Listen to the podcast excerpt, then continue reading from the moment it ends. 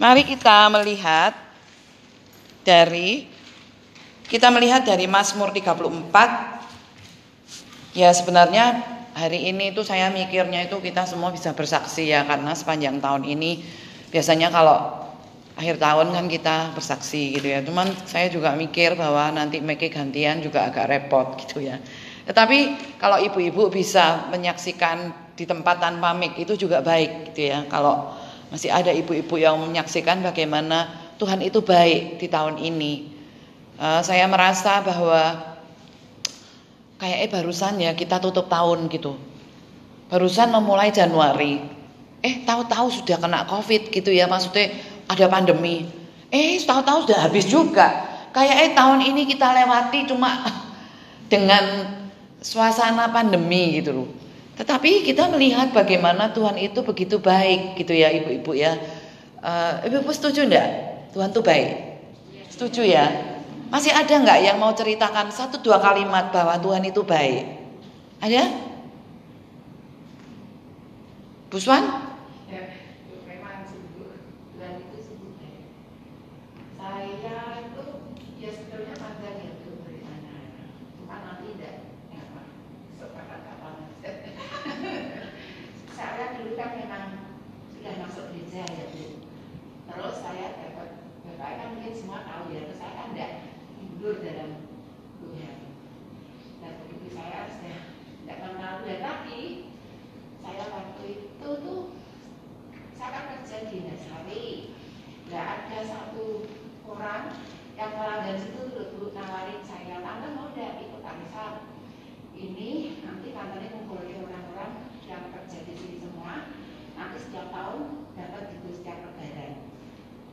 terus nanti dapat bunga untuk 10 persen. Nah nanti saya dapat apa komisi dari dia. Sudah tuh beberapa beberapa tahun jalan terus jalan terus. Kan dia karyawan-karyawan otomatis dia mau nabung untuk hari lebaran kan bisa beli baju anaknya buat apa buat apa. Yang terakhir itu tahun 2014 itu dulu saya sudah setor 30 juta kayak orang-orang semua. Orang itu tidak ada.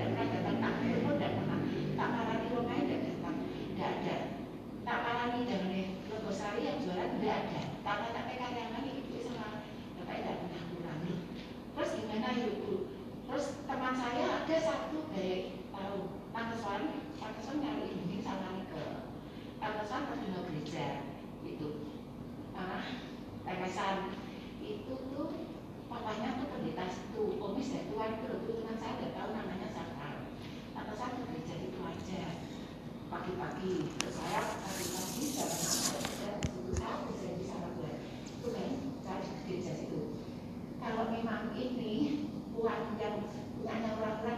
Indonesia bisa membandingkan dari mana pun 30 juta ya. Bagi mungkin bagi ibu-ibu di sini kan kecil kalau saya satu juta pun dan sekali kalau 30 juta ya. Saya berjanji di depan tinggal itu Tuhan kalau sampai ini saya bisa mengembalikan saya berjanji akan ikut kamu kembali. Biar bunda pak e saya tidak boleh waktu itu kan memang tidak boleh ya bu. Saya tahu saya kerja lagi. Pada yang memang kita sudah nikah sama dia sudah komitmen kita kita langsungnya itu ya kan terus biasanya saya saya kerjain seperti eh sampai nanti langsung sekolah ada pengakuan yang tuh kok ada pulang. Nunggu apa pak saya mau bilang begini oh iya iya. iya.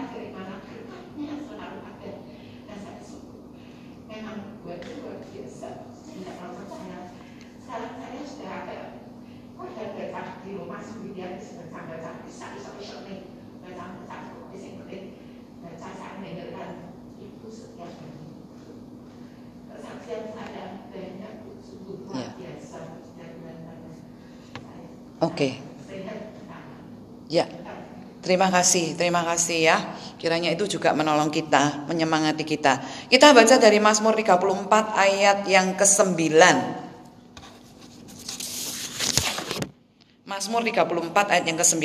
Udah? Mari baca sama-sama ya. Ayat yang sudah sangat terkenal.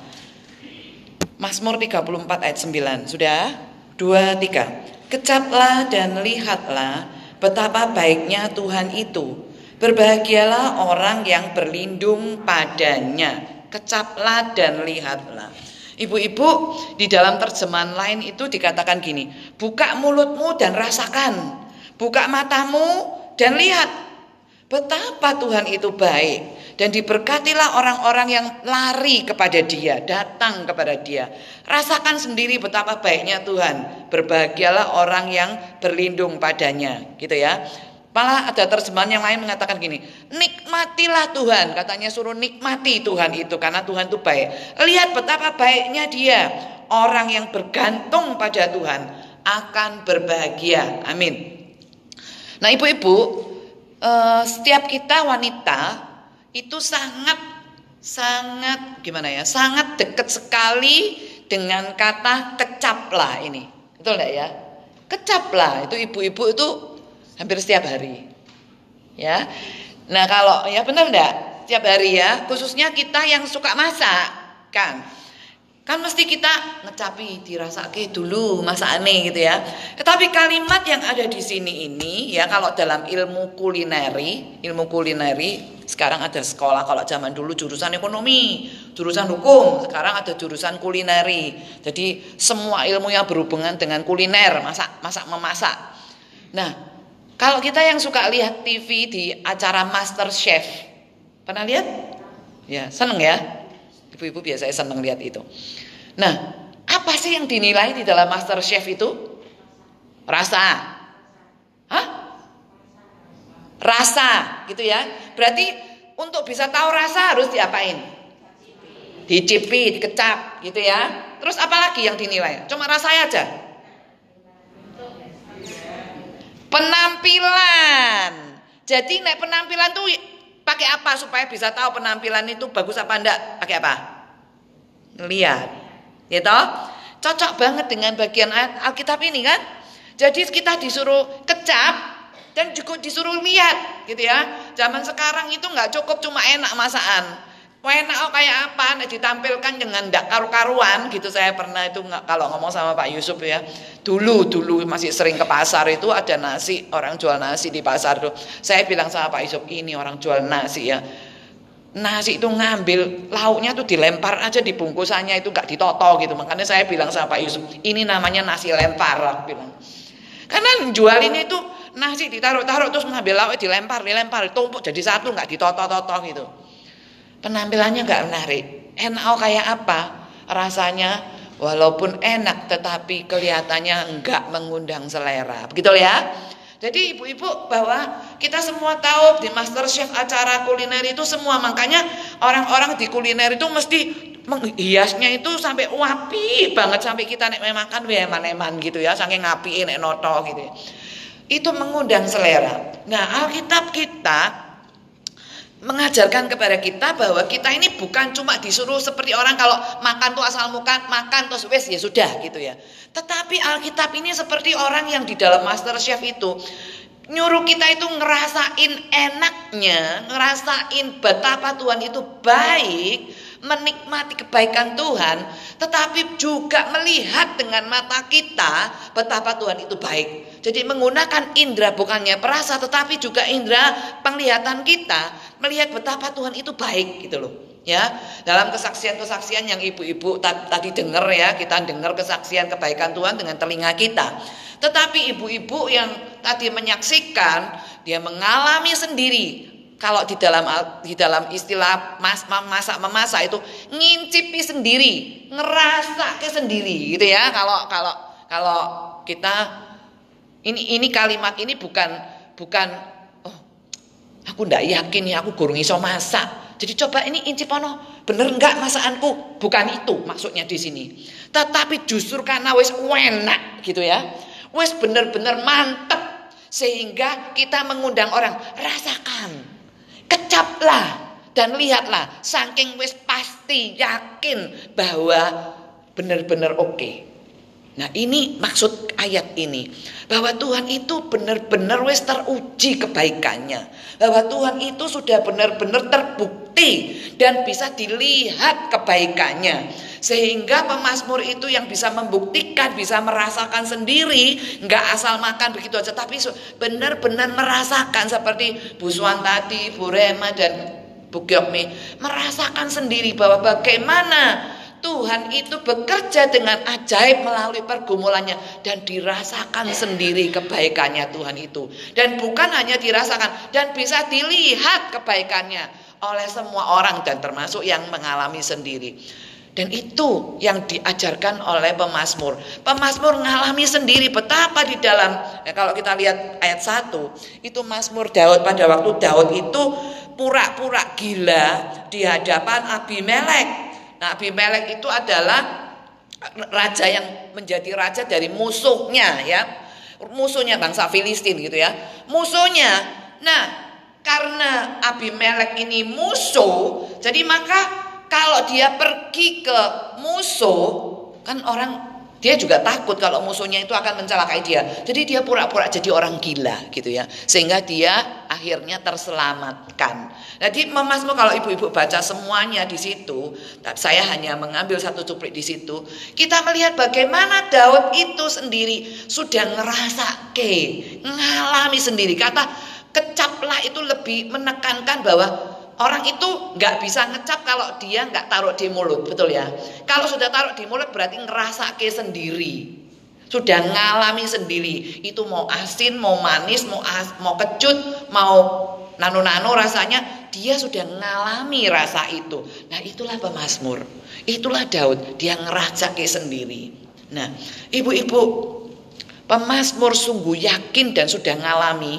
Itulah sebabnya dia mengundang orang lain Kecaplah, lihatlah, buktikan bahwa Tuhan itu baik. Dan orang yang datang kepada Tuhan itu, itu akan sangat diberkati, akan sangat berbahagia. Nah tadi dalam cerita Busuan itu yang agak panjang itu, melihat itu bagaimana kalau Tuhan dia merasakan sendiri dan akhirnya mau datang kepada Tuhan janji mau tetap sama Tuhan. Nah ibu-ibu di dalam satu Petrus mari kita baca juga di dalam satu Petrus pasal yang kedua Satu Petrus pasal yang kedua.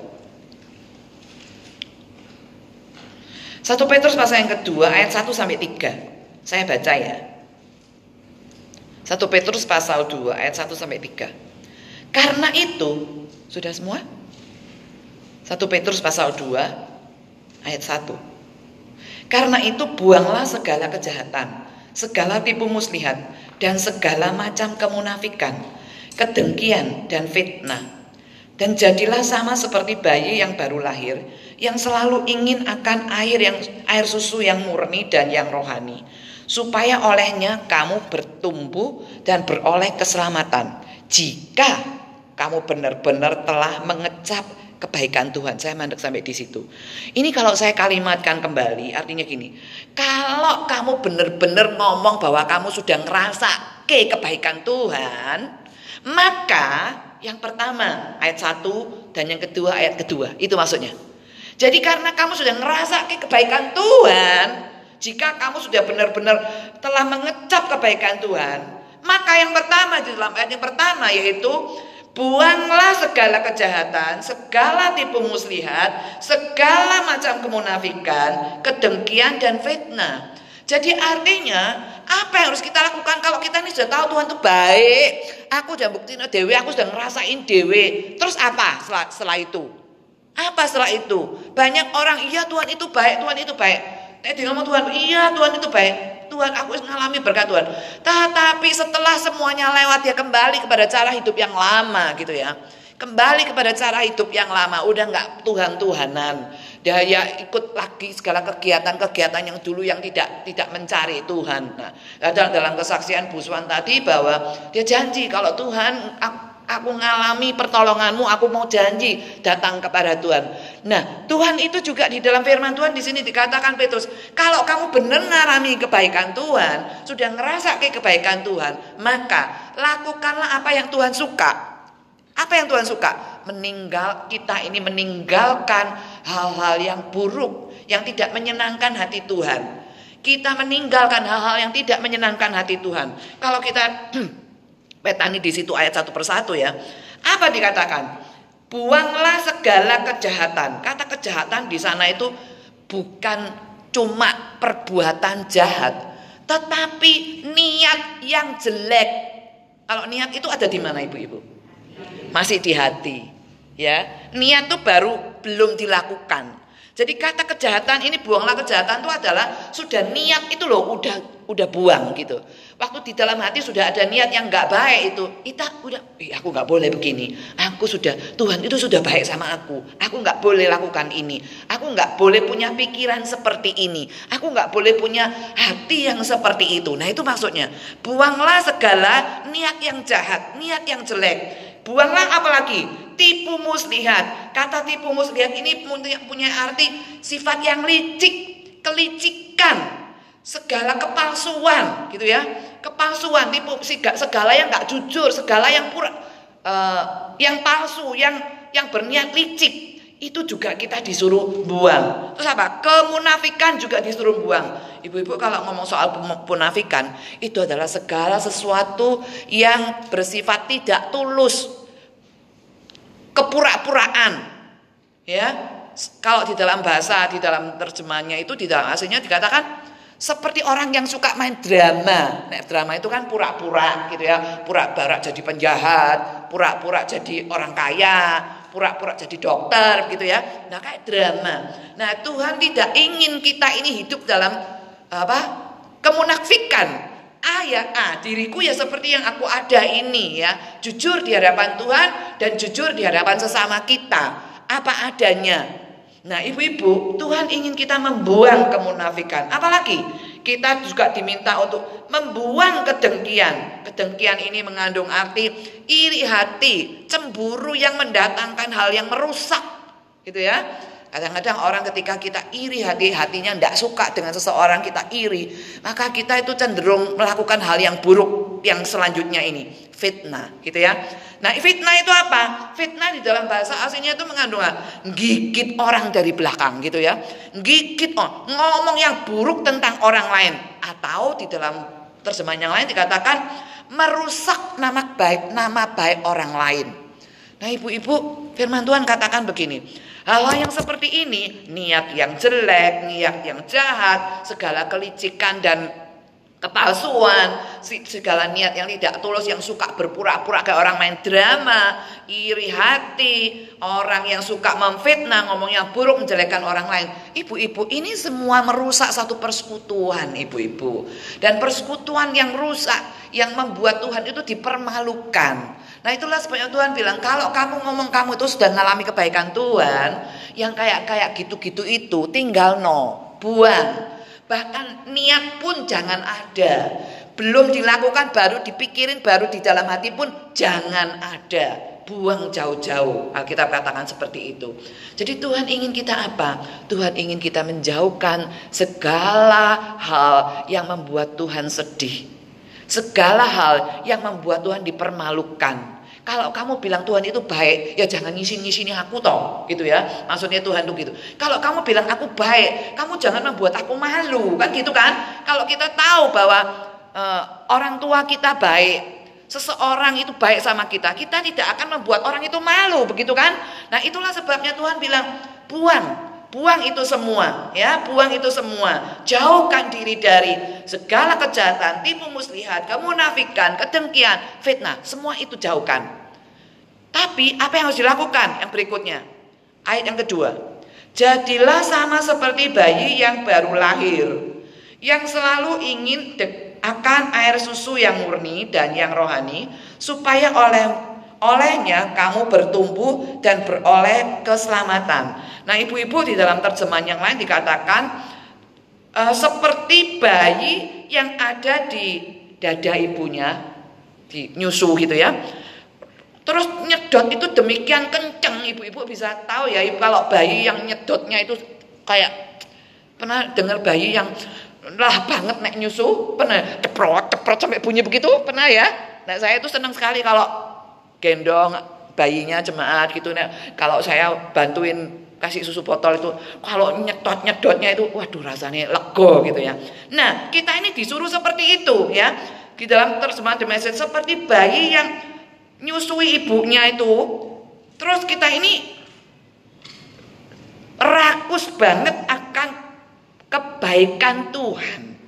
Rakus dengan kebaikan Tuhan supaya apa supaya kamu itu tumbuh dewasa dan sempurna di dalam Tuhan nah itu dalam terjemahan firman Tuhan yang lain dikatakan seperti itu jadi di sini seperti bayi yang baru lahir yang selalu ingin air susu bukan maksudnya seperti di dalam bagian ayat Alkitab yang lain.